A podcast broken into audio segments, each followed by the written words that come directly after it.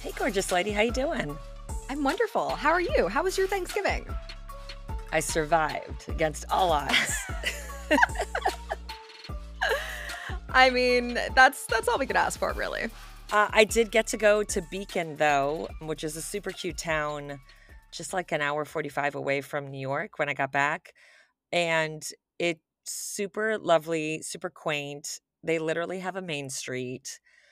But the best part is that right by my hotel, there was a shop called Witch Please. It was amazing. yes, I'm here for all of that. Yeah, I wanted to buy every single thing in the store. It had like crystals and tarot cards and and all of the wonderful things, candles, and it was lovely. It was so cute. It's called Witch Please. What the fuck else do you want? It was amazing. That's my kind of store. I love a pun, you know this, so that's right at my alley. oh, absolutely. And they even have it in neon. I I fuck with the neon really hard. Same. So it was wonderful. What about you? My Thanksgiving was good. I flew down to Florida for literally the day. Like I took the first flight out Thanksgiving Day and I flew back at like 1 p.m. on Friday. Oh shit. In and out, boom bang done. Well, at least you got a little bit of warm weather. Oh yeah, because it was brutally cold when I got back, and I Oof. was not prepared. But it was great. I got to visit with Johnny's family. They have a bunch of animals, so I got to hang out with like horses and a tortoise and a pig that was named Osama Pig Laden, apparently, which I didn't believe them. that is incredible. I thought it was hilarious. Uh, I didn't believe them when they told me, and then I went to Johnny's mom, and I was just like, "Um, what's the pig's name?" And she just like sighed as if like this was not my choice, and I hate that I'm having to say this, but apparently, yeah, the pig's name is Osama Pig Laden. That's the best thing I've heard all year. It was pretty great. It was pretty great. Uh, I had a bunch of Bellinis, like Work. hung out. Johnny's niece is super fucking cute, and I just like carried her around as much as I possibly could. Amazing. my arms were dying afterwards. I was like, what happened? Did I work out? And then I was like, no, I just hauled a child around for an entire day. Yeah, I feel that. That was my big excitement though. Great. Did you see anything in the meantime? No, I have not finished Fall of the House of Usher. That's okay. Don't hate me. I don't. I would never. I know, you're so sweet. It's annoying because Johnny's caught up with me now and now I like feel like I can't I binged the first 5 episodes when he was gone. So Mm. I was like, "Oh, I don't need to wait for him to watch this." But then he caught up and now I'm like, "Oh, I should probably wait for him to watch this." I've just been like throwing weird random things on. I literally watched Honey I Shrunk the Kids last night, Fuck yeah. which I totally had forgotten about the Disney, I don't want to call it a ride. It was like an experience, I guess. Experience. Mm-hmm. Yes. Do you remember that? I had totally forgotten about it. And then I saw the like giant blades of grass in the movie and I like it shocked the memory into me and I was like, "Fuck, I remember that. I thought that was the coolest thing ever." Yeah, and they had a one of the things is that it would be like little mouse tails on like your calves that you would feel. Oh, was one of the, Oh, the experiences. Yeah, it was gross. Yes, I forgot about that. Oh, you did like go in a theater and like watch a movie too. I was thinking about there's like a playground almost. Yes. So there's a playground where it's like the ants and all that. Yes. That whole bit. Yes. And like the giant blades of grass and I feel like there's like maybe a giant like Walkman or like boombox or something. Yeah, stuff like that. And Yeah. and then there's the like quote unquote ride, which is more like a 3D, 4D experience. Yes, where it like sprays you with stuff. You get like sprayed with some water. Yeah. I clearly was traumatized by the rat tails thing because I completely blocked all of that part of, the quote unquote experience. Yeah. It was out. horrible. no. Yeah, it's like a, a hamster or something gets out or a mou- uh, oh, it's I know what it is. It's that one of the characters had a pet snake and had these mice to feed the snake and then like Oh yes. and then the mouse got out and then you felt it. They did like a thing where it's like basically like a tube that just like blew air and then so it would just wiggle on like your calves. And then because it was also 3D and then the snake gets out. So then you have this huge fucking snake in your fucking face hissing at you and shit. Yes. I did not forget that, which I'm sure contributed to my fear, probably rational, of snakes. That's fair. I didn't remember that part, but you know me. I, I love a snake. I know. You're like, this is great. Not me. No. It is great. They're fun. they're so fun. Not the venomous ones, obviously, but they're so cool. They're so long and smooth and they constrict. I don't know. I'm about it. I totally know you are. I totally know you are. And I love you for it, but we are not the same in this moment. yeah, do not bring a snake near me. I got it. I will never do that to you. There's a snake in your apartment. Call me, girl. Absolutely. But there was the thing, if you were a child of the 80s, how like every fucking birthday party, there was this like handler with like snakes and shit Yeah. that you like go around and touch. I'm like, I didn't want any of that at all. I just want some fucking Publix cake. What the fuck is this? and some balloons. I did not sign up for snakes. Thank you. Exactly. I mean, my dad was the one who was just like catching them in our backyard and being like, hey, look at this cool snake. And then I'd be like, awesome. Let me pet it. Now we're going to release it. No, Roberto was not living that life. No, no, definitely not. I mean, this was in the boonies of North Florida too. So it's a very different vibe than Miami. Yeah, exactly. Why were you in Beacon? Was that just like a fun day trip? Yeah, I went I went with my honey because we both work so much and it was like, "Hey, let's do like 2 days where we're not really working and like just get to hang out." So it was very lovely. It was very cute and sweet and adorable and just quaint. I love that. We did go to this like Japanese soul food diner type thing. Oh, what? That sounds amazing. Girl, it was like straight out of Twin Peaks. Like, hardcore. Yes, please. It was such a vibe and I was so here for it. I mean, Twin Peaks is a vibe. Yeah, it was hardcore Twin Peaks vibe. I binged that entire show when the like new one came out, and then I feel like I watched like two episodes of the new one, and I completely lost interest. I don't know why. So I wasn't aware that Twin Peaks was a soap opera. Oh, I guess I wasn't either. But yeah, Yeah, it very much is because the style of acting is very much in that realm, and which is a lot. oh, a hundred percent. So the new one was coming out, the new one, which is like however many the fuck years old. The new one, God, we're so old. And That's so true. Yeah. so I was like, yeah, I should probably watch Twin Peaks because I've never seen it and has this whole like cult following thing.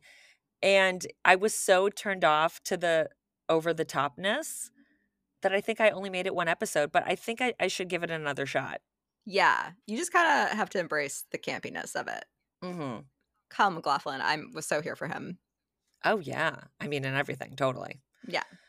So the man I'm seeing is very cultured and wonderful and and all the lovely things, but is also very into reality TV, which is hilarious. yes. So- he likes Survivor, so we were immediately best friends. he does. So he I don't know about turned on, but I started watching F Boy Island because of him. I have not been introduced to that. How was it? It's insane. I, I'm an episode and a half in. It's fucking insane. So it's these like three women on this island, and there's 24 guys, and 12 of them are nice guys, and 12 of them are F boys.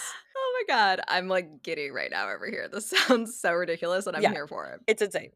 And then there's a cash prize at the end, of course. So you don't know who's an F boy necessarily to begin with.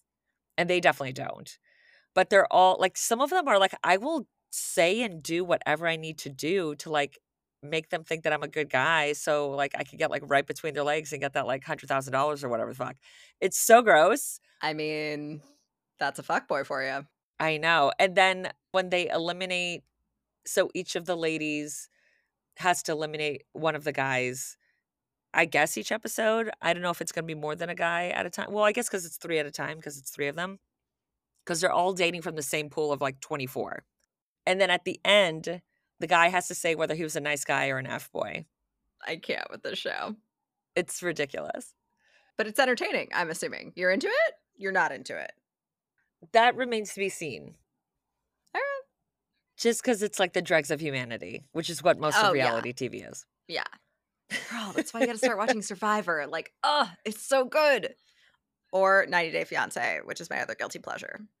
Well, it seems like you might like it because there's so much strategy also involved in this one. Love strategy. Yeah. Yeah, All right. Maybe I'll check it out. it's insane. and I think there's like three seasons. Oh, okay. After I finish Fall of the House of Usher. You're going to need a palate cleanser from all of the Poe. Just go straight into trash TV. I'm sure I still haven't recovered from episode five. I think I'm scared to start episode six because of that. Oh, girl. I literally had a telltale heart moment last night. I don't have clocks. Like, I don't have a mechanical clocks, like the ones that have like a, a second hand. Okay. I do have one that Donna gave me that's like made from a record, but it's been like laser cut, that it's like a scene from The Nightmare Before Christmas, which is wonderful but like the batteries died ages ago and I literally haven't had the time to change it. But I was in my bed last night working on something and I heard like ticking. Oh, no. And I was like, where the fuck is this coming from? And then I thought like maybe randomly that the clock started up again after like 2 years of not working.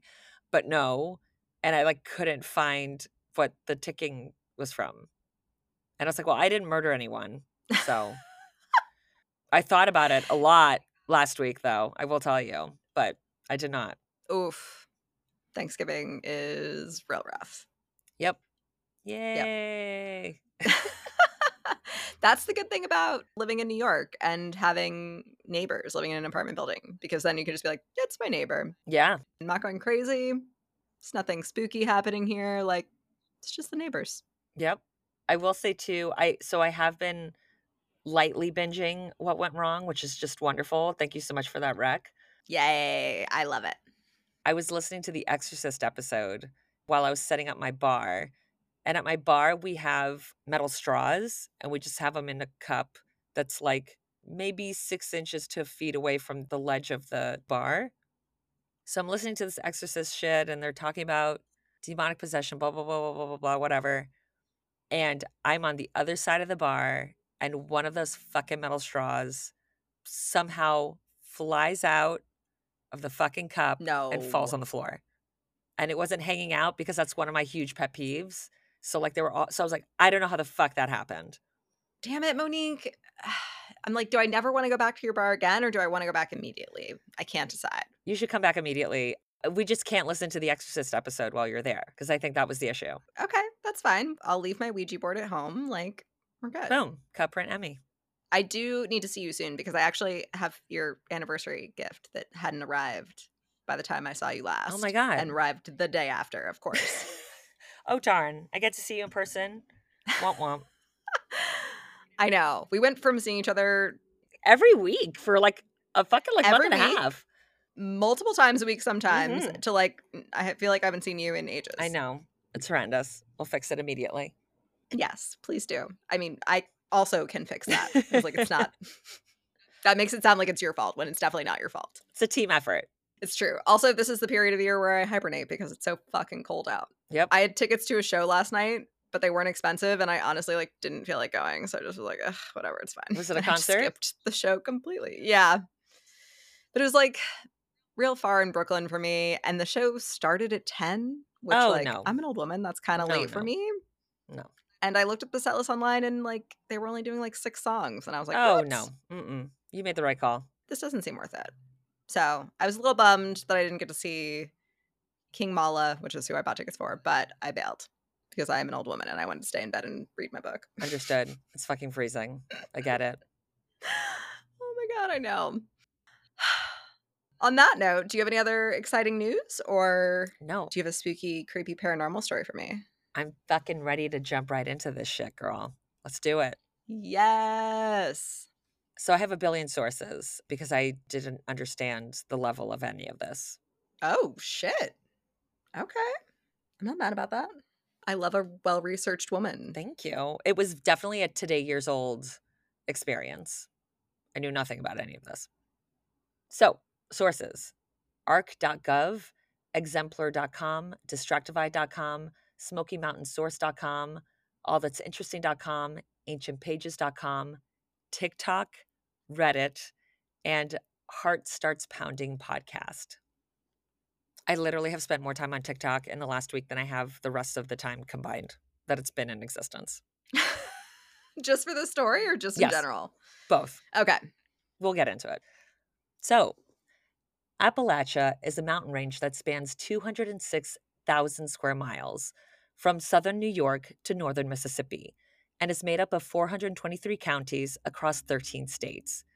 The region's 26.3 million residents live in parts of Alabama, Georgia, Kentucky, Maryland, Mississippi, New York, North Carolina, Ohio, Pennsylvania, South Carolina, Tennessee, Virginia, and all of West Virginia. The Appalachian Mountains themselves are believed to be 480 million years old. For perspective, that's older than Saturn's rings, and that's older than the entire species of trees on this planet. Damn. Maybe this is why people who have passed through Appalachia have experienced a feeling of ancientness and otherworldliness. Many residents of Appalachia believe the region to be a thin place, where the veil between this world and some other world is especially thin. And as a result, there are unexplainable supernatural dangers that lurk in the thick woods that populate the area that are responsible for many of the unexplained things that have happened in the region. Some residents claim that the area is actually inhabited with shadowy cryptids and ghosts. And this isn't just campfire stories, but that they have seen these horrors with their own eyes in their own backyards. And these sightings and stories are generations old. So, as a result, to protect themselves, Appalachians have hard and fast rules you must follow without question to stay safe. And I just want to state that what I'm going to say is completely real. These are like known hard and fast rules of residents of Appalachia. Oh my god, I love this so much, Monique. I can't. Girl, I like I cannot with anything of this fucking story. Don't look at the trees. What? If you're out in the wilderness and you see something strange, no, you didn't. Girl, I like trees. I would fuck this up immediately. girl, wait. If you hear your name called in the woods, no, you didn't. Never whistle in the woods. If you hear whistling at night, no, you didn't. I have chills with the no, you didn't. It's literally saying, I, I can't. Okay. if you feel something stalking you, do not run. You will only make things worse. And finally, stay out of the woods after dark.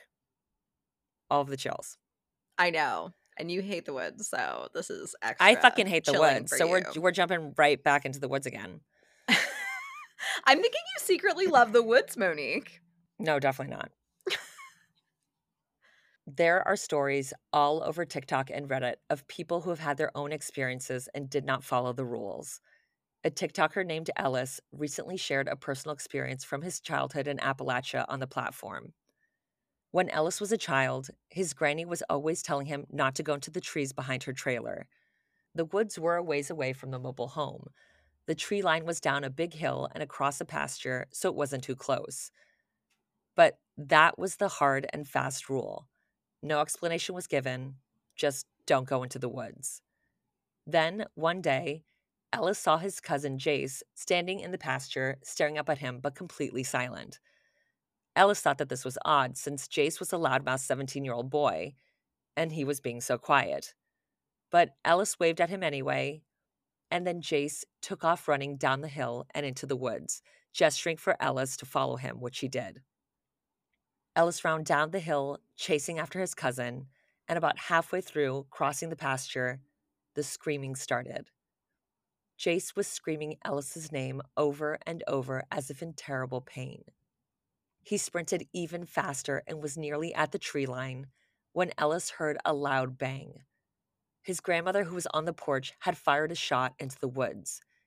Granny screamed at Ellis to get his ass back on the porch. Then his grandmother started begging and screaming at him through tears to come back. Her reaction startled Ellis so much that he quickly turned around and ran back up the hill towards the porch, feeling watched by his cousin the entire time.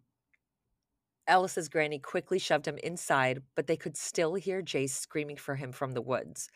The screaming was so loud, you could hear it even when they were inside of his grandmother's trailer, and continued for about five minutes until it abruptly stopped. Any desire Ellis had to chase after his cousin came to a quick halt when his grandmother informed him that Jace was on vacation in Indianapolis with his family, aka whoever or whatever Ellis saw was not his cousin. His granny made him promise to stay out of the back mm. pasture, and he never went back there again, and he didn't ask his mm. granny any questions. Ellis ended the post with quote, "To this day, I don't know what that was, but I almost went with it." End quote. So creepy. Girl, I fucking know. Oh, this is some like skinwalker shit. I don't like it. Well, funny you should say that because several comments on the video said that what Ellis likely encountered was a skinwalker. I know my skinwalkers, lady. Girl, I know. As you may remember from the multiple episodes that Amy has done about skinwalkers, including Skinwalker Ranch on our 100th episode. Check that shit out. But if you are new here and don't know about skinwalkers, welcome. I'm going to give you a quick little catch me up. The legend of the skinwalker was brought to American culture through the Navajo people of the Southwest, originally deriving from the phrase Yi Nal Dulshi in the Navajo language, which translates to by means of it, it goes on all fours.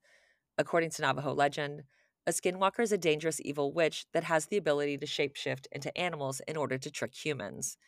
Skinwalkers are humanoids by nature but have the ability to shapeshift into an animal, but are most often seen as coyotes due to the Navajo belief that coyotes are tricksters.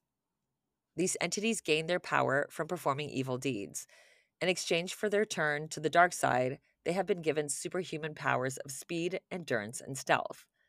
However, some legends say that the supernatural beings not only possess the ability to shapeshift into different animals, but also have been said to be able to steal the faces of other humans.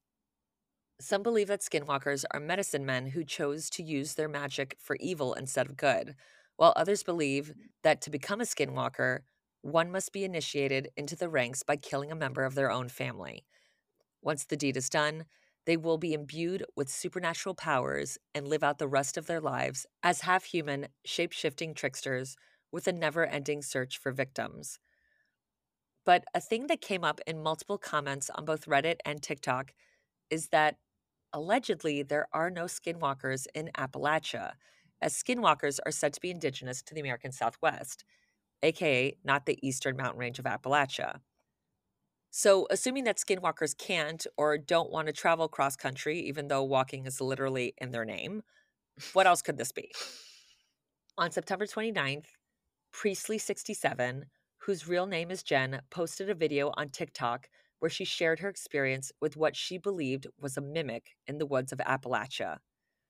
The previous evening, Jen, her husband Isaac, and their dog Ellie had gone camping in the Appalachian woods she explained that they were on a primitive camping trip. To get to the remote campsite, they had to take a long dirt road into the deep woods. The clearing where they set up camp had a lake on one side and was surrounded by deep, dense forest on the other three sides. There were no other campers anywhere in sight. They were in the middle of nowhere. They parked their car on the side closest to the lake and set up camp. Jen's husband set up the grill near the car and was cooking dinner when Jen had to relieve herself. So she went into the woods on the complete other side of the clearing. So she gets far enough into the woods that she has some privacy and she's doing her business. And then she hears her husband's voice directly behind her say meow meow. Now, meow meow is one of those cute inside joke type things that the couple would often say to each other. And Jen whips around, mad as hell that her husband had one, followed her into the woods while she was going to the bathroom. Not only that, it's the woods, it's bear country out there. You can't be leaving your food unattended. So she turns around to rip him a new one, but there's no one there. She looks at the clearing, and there is her husband, cooking on the stove, listening to the music playing in the car where she had last seen him, just having fun in his own little world. So Jen beelines it to her husband and asks him if he snuck up behind her and said meow meow. And he's like, What the fuck? Why would I do that? And Jen tells him that she just heard him say that, but he's adamant he didn't do it. Jen says, quote, and I'm like, please tell me right now, did you follow me and sneak up behind me and run back? Even though there would be no time for him to run back. That man does not run fast. Isaac, he don't even run. Like he don't do that. All right, I like this chick. I'm obsessed. And so I'm just like, no, fuck that. Fuck that. Something mimicked your voice directly behind me, and I don't want to be here. End quote. Correct response, Jen. Correct. Good job. Absolutely. And shockingly, Isaac agrees. Ah! It isn't this you're being paranoid bullshit. So the two start packing up to get out of there. But as they're packing up, Jen said that they were hearing something in the woods on all sides of them, as if it were circling them. She said, quote, like, there's animals in the woods, yes. It's really deep forest. We're in bear country. That's fine. Girl, not the same person, but okay. totally normal. Yeah. But this was not that. This was bigger. This was, I don't know what this was. Like, I have no clue what I heard or what was happening, but we were hearing stuff on all sides of us. So I'm like, let's just go. End quote. So they packed up their car, and Isaac said that he was going to do one last check around the campsite to make sure that they didn't leave anything behind before hightailing it out of there. Isaac walked to the campsite, which was a ways away from the car where Jen was, and Jen was helping her dog into the car when she heard something sprint up right behind her, stopping just a few feet behind her. Jen said, quote, I spin around and have my flashlight, and I'm like, what the fuck? My husband's way on the other side. Again, like, he's nowhere near me. And that motherfucker don't run. End quote. Cannot I be mean, overstated. Yeah, I get it. Same. I also don't run. It's like if I am, my life's in danger. Absolutely. She ended her video saying, quote, I don't know what it is. I don't know what I heard that mimicked him, but I don't want to fucking find out. Fuck that. End quote. I love this woman. What a fucking G. Obsessed. Speaking to my soul. Yeah. Absolutely. Several people commented with their own similar experiences camping in Appalachia. Username the Viking Mama commented, quote, This only ever happened once in my life. We up and left an Airbnb in the woods because I kept hearing things in the woods at the campfire and felt a massive wave of anxiety that someone was watching us and waiting. Husband felt it too, but only admitted it after I said I wanted to leave ASAP. End quote. User Kaya Star commented, quote, Similar situation here. We heard someone whistling at us when we were making s'mores at the campfire. Immediately stopped and ran into the Airbnb. End quote. Username Crimson Hollow Farm commented, quote, all three people in our house have heard someone in our house that sounds like one of the other people talking to them, and the other person is outside. End quote. One user offered a logical explanation, commenting that mountain lions mimic and stalk their prey for days before attacking. However, there is no scientific evidence to support the claim that mountain lions can mimic human voices, only birds and other animals. While there have been a few instances where people have reported hearing what sounded like a person imitating their voice, there is no way to confirm that it was actually a mountain lion. Another obligatory devil's advocate is that it could have been a crow. These birds actually have a remarkable ability for mimicry and can make a wide variety of vocal sounds, sometimes even copying human speech. So, it is possible that many of the strange noises people report hearing in the Appalachian Mountains may actually be the work of crows. But then there was something that came up again and again in my research that the culprit wasn't a crow, a mountain lion, or a skinwalker, but a wendigo. yes. Oh my God. I'm so excited right now. Did I play a video game where like Wendigos were like the main thing you were I don't know running from? Did, I have no idea, but I'm so here for this right now, Monique. I'm obsessed because I was like today years old when I heard about a Wendigo. oh my god. No, I've literally played No a idea. video game that had one in it because that's who I am as a person. And I love you forever for it. oh my god, tell me everything. According to the mythology of some Algonquin tribes of North America, the Wendigo was once a lost hunter. During a brutally cold winter, the man's intense hunger drove him to cannibalism. After feasting on another human's flesh, he transformed into a crazed man beast, roaming the forest in search of more people to eat. The Wendigo is said to be about 15 feet tall, with sunken glowing eyes, long yellowed fangs, terrible claws, an overly long tongue, ash gray skin, and is gaunt to the point of emaciation. The creature is said to have several skills and powers, including stealth, is a near perfect hunter who knows and uses every inch of its territory, and can control the weather through dark magic. They are also portrayed as simultaneously gluttonous and emaciated from starvation. Perhaps this could be attributed to the notion that he is never satisfied with his cannibalistic urges.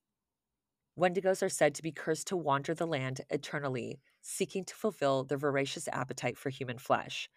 Obsessed with hunting for new victims, he is forever hungry until he's eating another person. And if there is no one left to eat, the Wendigo will simply starve to death. While different versions of the Wendigo legend say different things about his speed and agility, neither are necessary skill for a monster of this nature. Unlike other terrifying carnivores, the Wendigo doesn't rely on pursuing his prey in order to capture and eat it. Rather, the Wendigo's scream is said to paralyze its victims so that they are unable to escape. What? Girl. For the record, I did not know any of the backstory of the Wendigo. I just Ah, have amazing. this video game of it terrifying me by like jumping out. That that's pretty much my only reference for this. I love it. But most horrifyingly, the Wendigo is said to have the ability to mimic human voices. He uses this skill to lure people in and draw them away from civilization. Once they're isolated in the desolate depths of the wilderness, he attacks them and feasts on them. The word Wendigo means the evil spirit that devours mankind. And while Wendigos are said to attack humans, this translation also relates to another of the creature's supernatural skills. The Wendigo is said to have the power to curse humans by possessing them. Once the Wendigo has infiltrated their minds and altered them to become cannibals as well, he can turn them into Wendigos, instilling upon them a similar insatiable lust for human flesh. While the Wendigo is known to take different forms, it is not clear whether it can shapeshift into any human form it desires, namely for the purposes of the story, that of a human. And while this may sound like a silly legend, the Algonquin people say that during the turn of the 20th century, a large number of their people went missing, and the tribes attributed many of the mysterious disappearances to the Wendigo. The Wendigo's heart is said to be made of ice, so if you ever have the misfortune of coming across one, the only surefire way to kill it is using fire.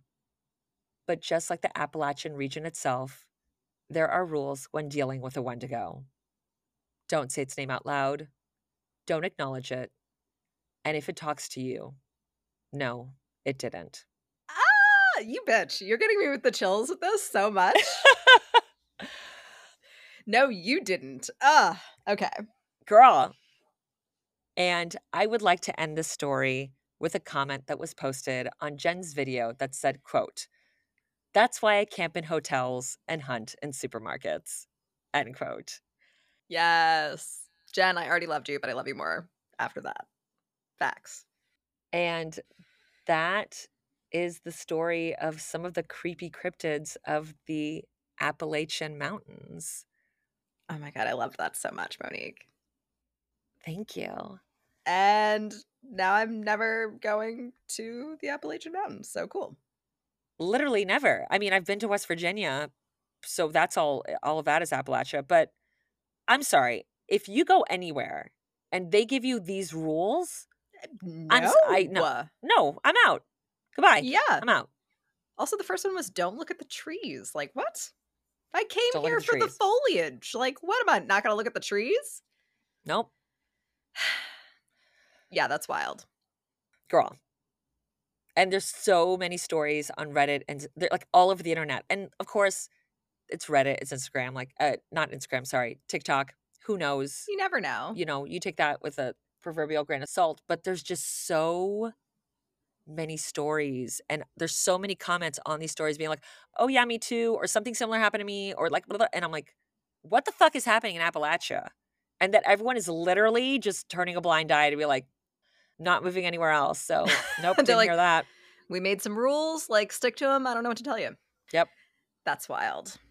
But I loved that so much. Thank you so much for that story. I'm so glad. Absolutely. What the fuck, Appalachia? I just, I know. my God.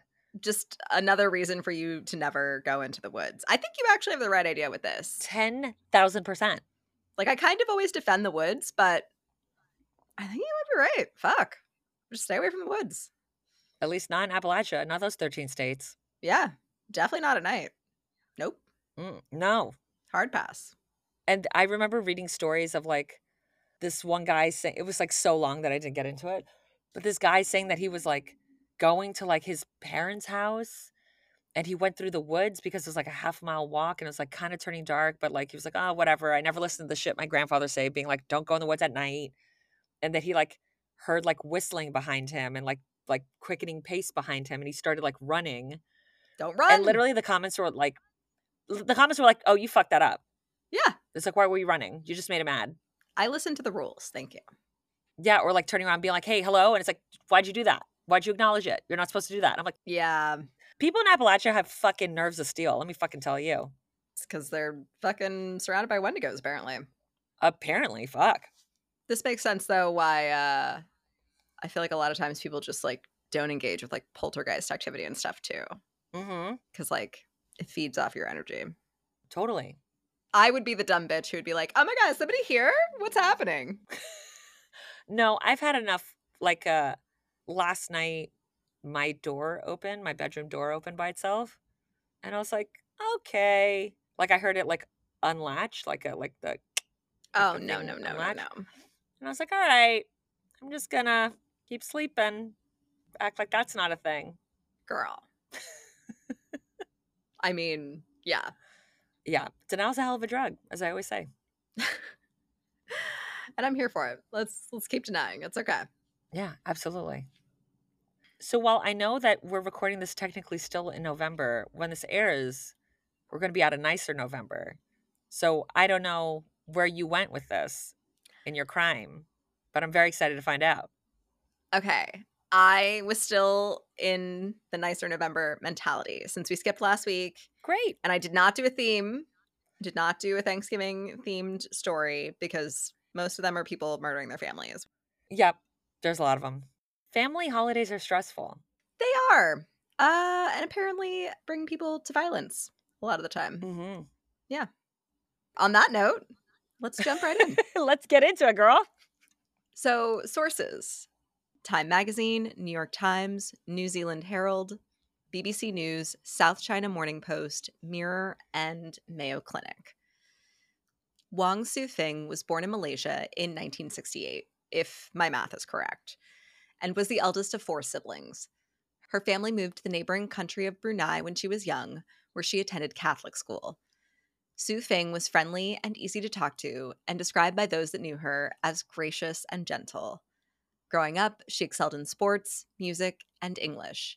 She loved reading, and she and her siblings would spend hours in the library reading books and annoying the librarian, Nice. which I love, relatable to me. In 1986, Su Fing moved to London to continue her studies. While living on her own, she discovered a passion for cooking, and her sister described her as an amazing cook and hostess.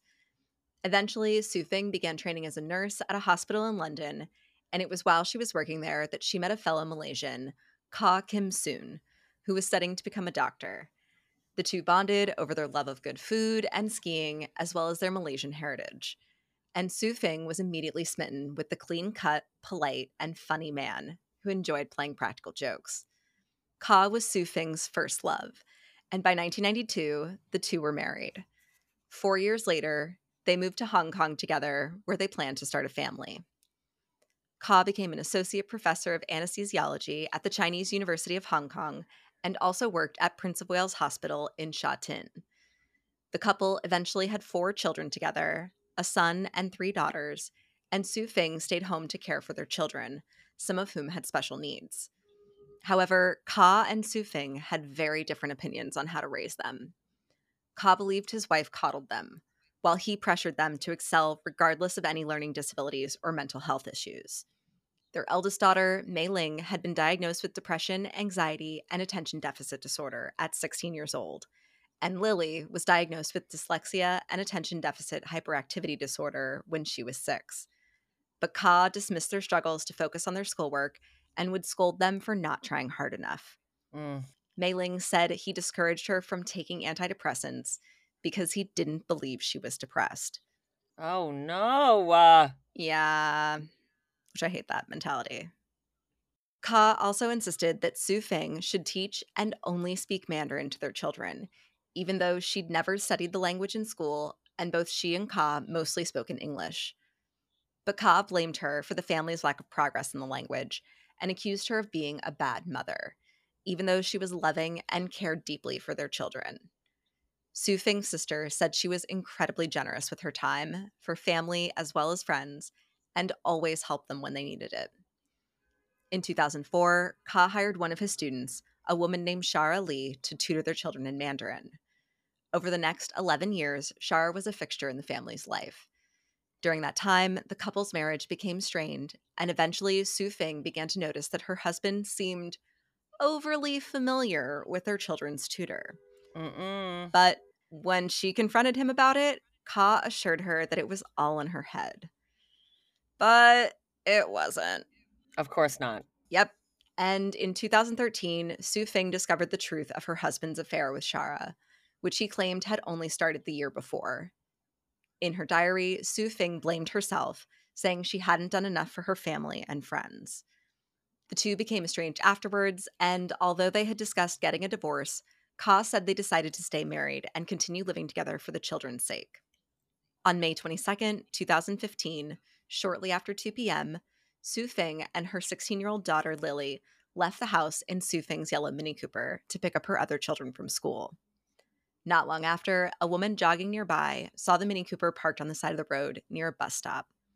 The car was locked, and she could see a woman and a teenage girl inside. The two appeared to be asleep, and the jogger assumed that they were just napping. But when she passed by again 45 minutes later and realized that they hadn't moved and that the windshield wipers were on, even though it wasn't raining, Mm-mm. she became concerned and tried to wake them. Oh no. When neither of them responded, she immediately called emergency services. The two were still unresponsive when police and the ambulance arrived, and they were immediately rushed to Prince of Wales Hospital, the same hospital Ka worked at. Medics desperately tried to revive the unconscious mother and daughter, but it was too late, and the two were pronounced dead shortly after their arrival. Ka sobbed on the phone as he told his eldest daughter the news. Since there was no obvious cause of death, police were initially baffled as to what had killed the otherwise healthy mother and daughter. Suspecting that the two may have been poisoned, they immediately went to the home Su Fing shared with her husband and their four children and seized everything they could find in the kitchen, even the flour. When the autopsy report finally came back, however, it showed that Su Fing and Lily had died from carbon monoxide poisoning, a colorless, odorless, and potentially deadly gas in high enough doses. I'm sorry. Isn't the car was found outside, right? Yes, Okay. but the windows were rolled up and it was locked. Okay. Girl, we're gonna get into it. We're gonna Okay. get into I just it. I just want to make sure that I I'm understanding all the information correctly. Correct. You are. Cool. A hundred percent. Su Fing had a carbon monoxide level of 50% in her bloodstream, while Lily's Oof. was 41%. Yeah, girl. It's a fucking lot. You got to be huffing that shit, horde. Yeah. I mean, Mini Cooper's fucking tiny, so Yeah, that is true. Yeah. Yeah. the gas would have caused headaches, dizziness, shortness of breath, drowsiness, and blurred vision, which was likely why the two had pulled over and could explain why the windshield wipers had been on, as Su Feng must have thought the blurred vision was a result of the windows fogging up. The carbon monoxide would also result in a loss of muscle control and eventually consciousness. Police immediately began to search for the source of the carbon monoxide, and since engines that aren't well vented can cause the gas to build up to dangerous levels, they began to test the Mini Cooper for any faults or leaking emissions. But the initial test revealed that there was nothing wrong with the car, which shout out to Mini Cooper because that was my first car and I fucking love a Mini Cooper. I've never heard anyone say that they didn't. 90% of the tall men I know hate a Mini Cooper. Johnny hated my Mini Cooper. Oh, well, sure. Well, that's a him problem. Correct. Otherwise, everyone's like, they're wonderful. I fucking loved that thing. So many speeding tickets. Fuck. Because you could fly and you could just like whip Yeah, it in and out of girl. tra- Oh, I was a menace in Florida. I saw the Italian job. That's literally the reason I wanted one, Monique. I acted like I was in the goddamn Italian job every time I drove that car. It was terrible. Amy, I don't drive a car and I want a Mini Cooper because of the Italian job. Yes. That movie's awesome. Facts. Thank you. You'll never shut down the real Napster. Amazing. so good. I love you. I love you so much. I love you. To completely rule out a malfunction of the vehicle's ventilation system, officers, with the help of Interpol, asked staff at the car's maker, BMW, in Germany, to perform more extensive testing. Police investigators were left without any other leads for months as they waited for the results to come back. During this time, however, an officer noticed something in the trunk of the car they'd initially overlooked. Amidst the other miscellaneous objects that included tennis balls, an umbrella, and a tarp of some kind, there was a deflated gray yoga ball. The officer, who preferred to remain anonymous since he was not authorized to speak on the record, said that when he saw it, he wondered why it was there and why it was missing its stopper. After this discovery, police came up with a theory that the yoga ball could have been filled with the lethal gas and left to deflate in the car. To test their theory, an officer bought two similar yoga balls to see if they would leak gas if left unplugged. They had assumed the yoga balls, like a beach ball, would have a mechanism to stop it deflating, even if the plug was No, out. they don't. But Monique knows her motherfucking yoga balls. No, they don't. Damn. Girl, I know. I cannot. This is so much effort. It's so much effort. Um, I love a story where like the method of murder is very weird and mm-hmm, mm-hmm. the murder weapon's technically like a yoga ball. Yeah. And that like if the one cop wasn't like, what's that about? This is weird. Yeah. it just it just would have like gone like, okay, well, I guess they died by suicide or whatever. It sucks to be them. Yeah. I love it. I don't I don't love the murder, obviously. I just No. I love when they solve things that could very easily go unsolved yes. because of shit like this. Oh, it's my favorite. Police then confirmed with experts that a yoga ball was capable of carrying carbon monoxide. And now suspecting that Su Fing and Lily had actually been murdered, officially seized the ball as evidence in November, six months after their deaths. Their investigation then led them to one of Ka's colleagues at the teaching hospital, Dick Chow Ho Kyu. He provided authorities with a form Ka had sent to a carbon monoxide supplier asking for a quote on price and said he'd bought a tank of the gas at Ka's request shortly after, spending thousands of dollars procuring 99% pure carbon monoxide. Where the fuck do you get that? He's an anesthesiologist. He works at a hospital. They just have carbon monoxide and fucking You can order Or is it. it because of the valves or whatever? They need the carbon monoxide for that? I don't know. I feel like you could just like order kind of whatever you want. Cause, well, because I'm like, why would the hospital have one? But I know at the bar, like for like a tap, you need CO2 to make it run. That's carbon dioxide, though. JK, that's right. That's not the same thing. Very close. One How the fuck do you order that? Uh, so I don't think it's really that hard. What's the medicinal property of carbon monoxide?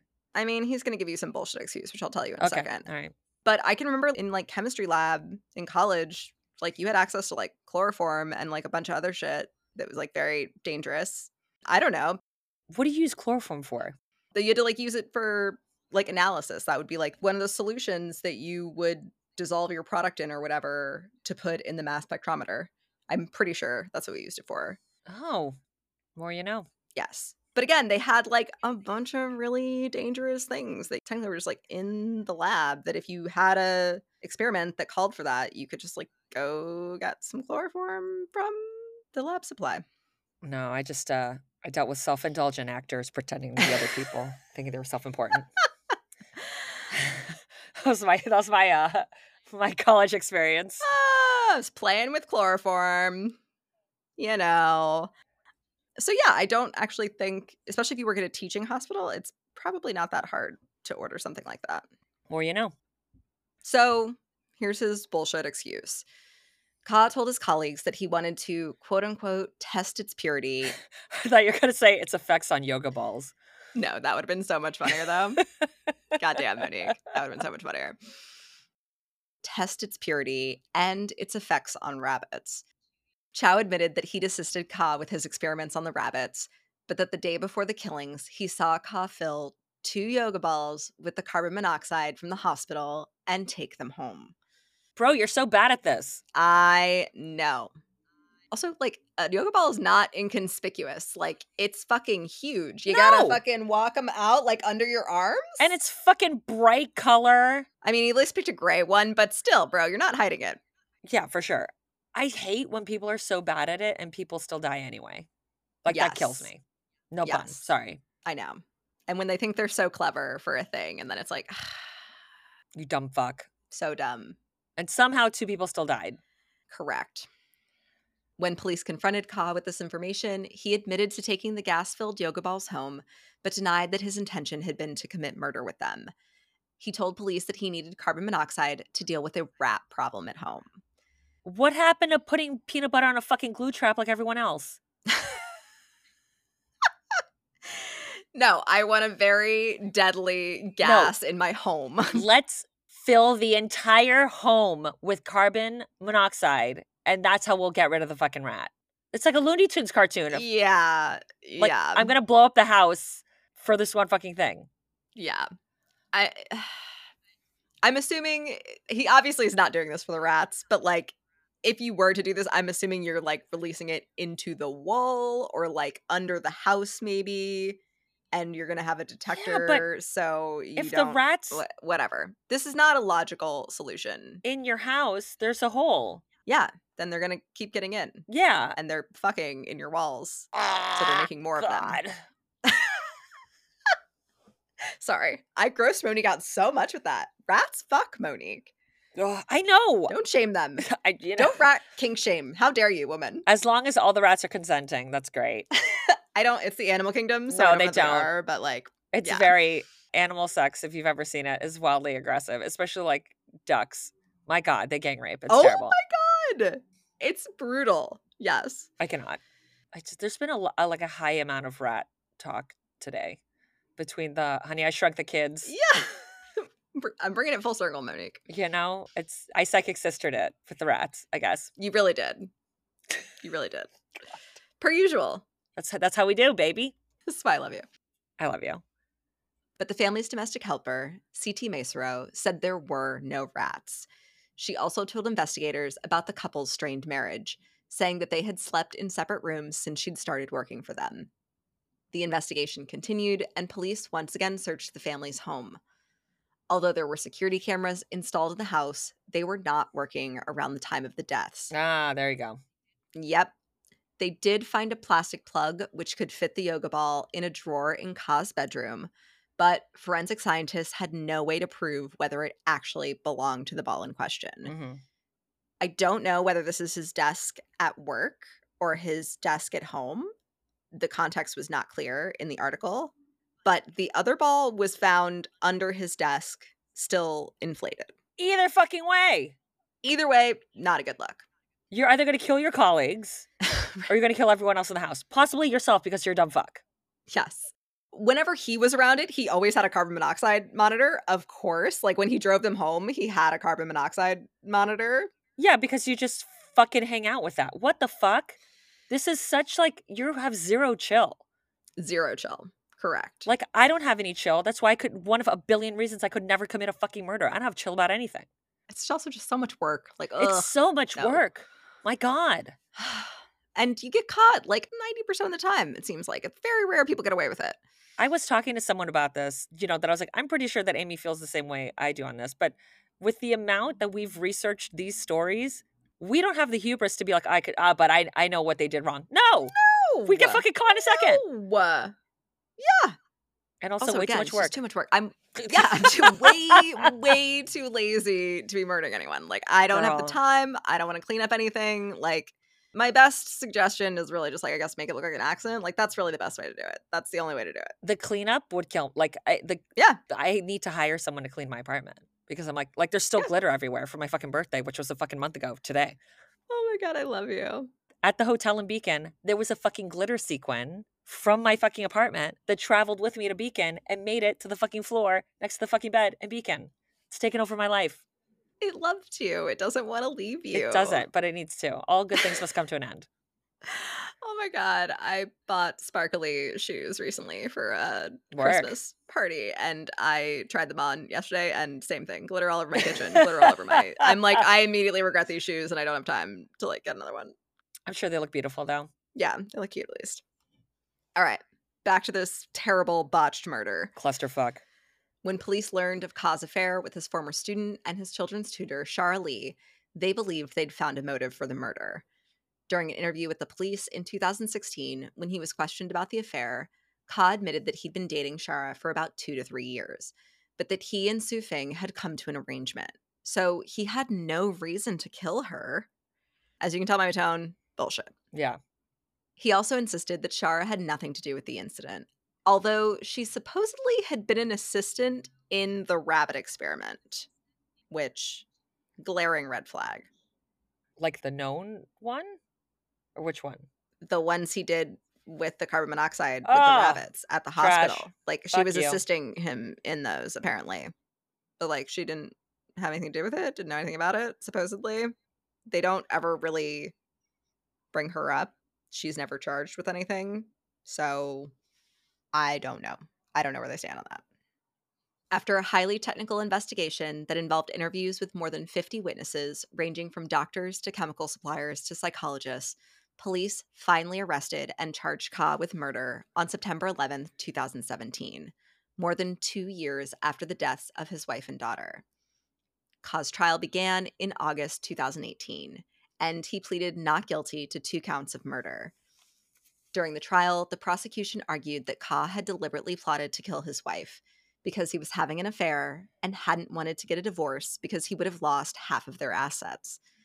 But while he would have inherited considerable amounts of property co owned with his wife following her death, there was no apparent motive for killing Lily, and it's believed that her death was unintentional, since he had allegedly told her to stay at home that day to work on her homework.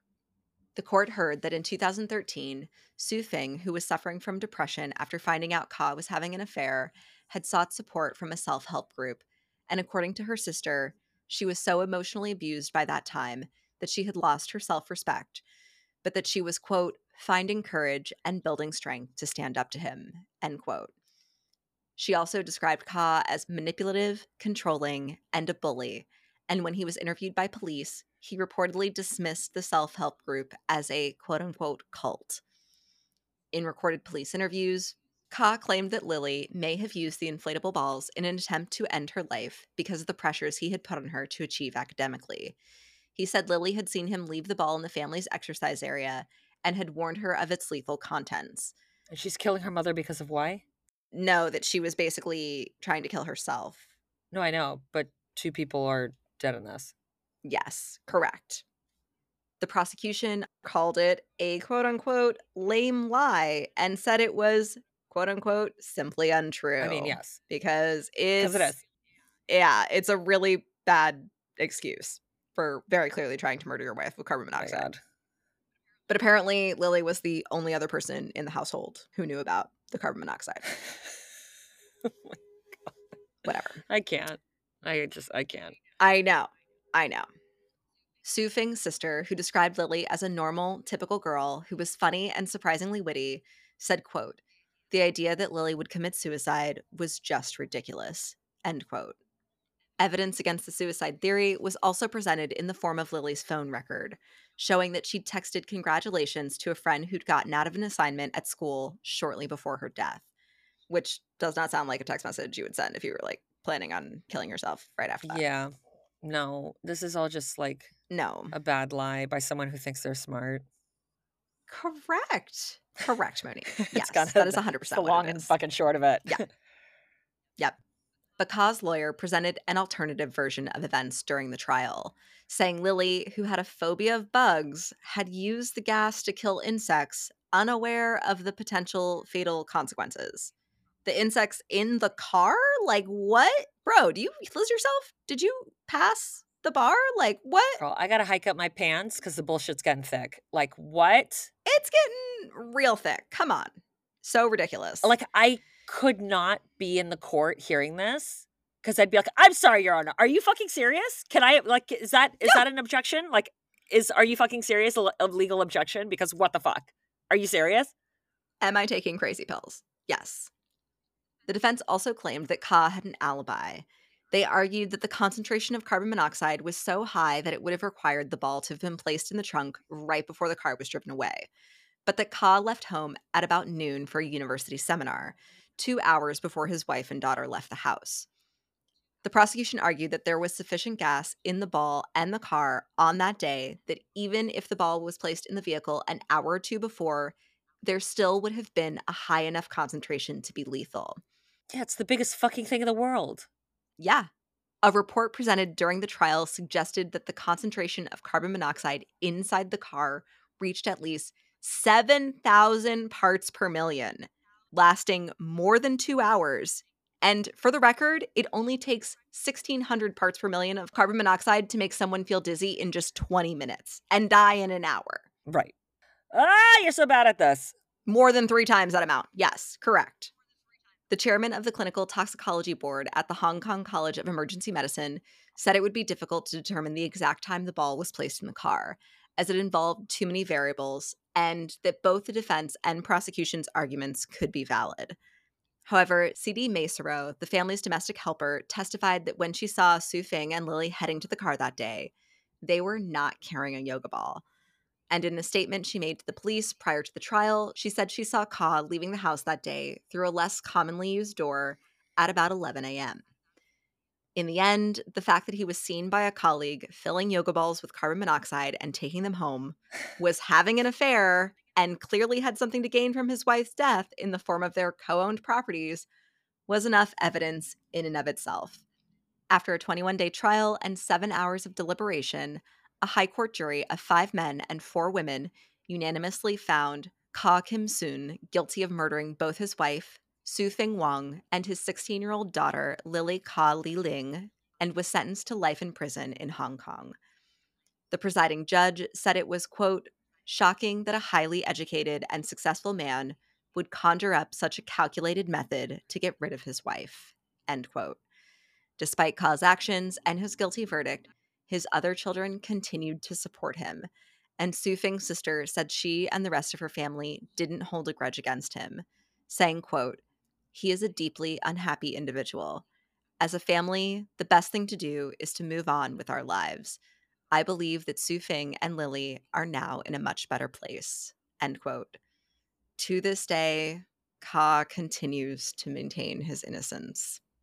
And that is the story of what became known as the Yoga Ball murders. Fuck this guy.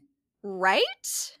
Like, on the one hand, admire is not the right word, but like the creativity, I'll give it to you. You didn't just like stab somebody, it was a peaceful way to go, all things considered. I guess so. But no, don't do this. Just get a divorce and split the assets. You don't need it all. Just get a divorce. You know, this is that thing of like, I've always been of like moderate intelligence and I'm fine with that. And I am very at peace with all of the things I don't know, which is a fucking lot. But you see this with people who are smart, especially those who are listed as a gifted when they're very young, that they assume because they're gifted in whatever particular area, that means that they're smart about everything. And they're fucking not yes. And just the like audacity and i guess just spending your whole life being like i'm a smart person in chemistry or whatever the fuck means i like know how to kill people and get away with it you don't bro Clearly not. You walked out of the hospital with two fucking giant yoga balls filled with carbon monoxide and you let your colleague watch. Bro, what? what a dumb fuck But fortunately, he was found guilty and he's going to spend the rest of his life in jail. So There's a bright side. Yeah. Fuck him. I mean, the only perk is that, other than him being in, in prison for the rest of his life, fuck him, is that I guess like his wife and daughter doesn't have to deal with his fucking bullshit anymore. Yeah. A piece of shit. But yeah, yoga ball murders. I could not get over that. No, that's insane. Who would think to do that? It would never cross my mind. I just, I hate everyone except you. You're wonderful. Thank you. I was like, I'm sure a few other people would make that list, rightfully so. But it's a short list, and I appreciate being on it. Same. It's a to you. It is. It, you're like right at the tippy top. Thank you so much for that story. Thank you for your story on the Wendigo. Holy fucking shit. I loved it so much. It was so creepy. What the fuck? I'm just going to fly over those states from now on. Thank you. There's so many states. I know it was a lot of states, but that's fine. New York to Florida, like, like I can do 13 that. fucking states. Yeah. And thank you guys so much for listening. This is another fucking horror podcast. I'm Monique Sanchez. And I'm Amy Traden. You can find me on the gram at pinupgirlmo. You can find me at Lobotomy, and that's Lobot period Amy. You should also follow the show on the gram. We're at another fucking horror podcast. Every sixth episode, we do a True Listener Tales episode where we read you your true crazy stories. So if you have one or you fucking live in Appalachia, which is like a, basically like a third of the fucking country, and you have some wild shit that you like didn't see or didn't hear, let a bitty know. Yes, please. And email us at another fucking horror podcast at gmail.com with a period instead of the you and fucking. And if you're enjoying all of our content, please tell a friend and leave us a review. That really helps us out to give us more visibility so that hopefully one day, sooner rather than later, we can just do this full time and bring you more spooky stories and stories of people being fucking stupid while committing murders. There's a lot of them. yeah, oh yeah. Guys, we're so obsessed with you. You're on my list of people that I don't hate. Thank you for that. As always, keep it cute. Keep it creepy. Bye.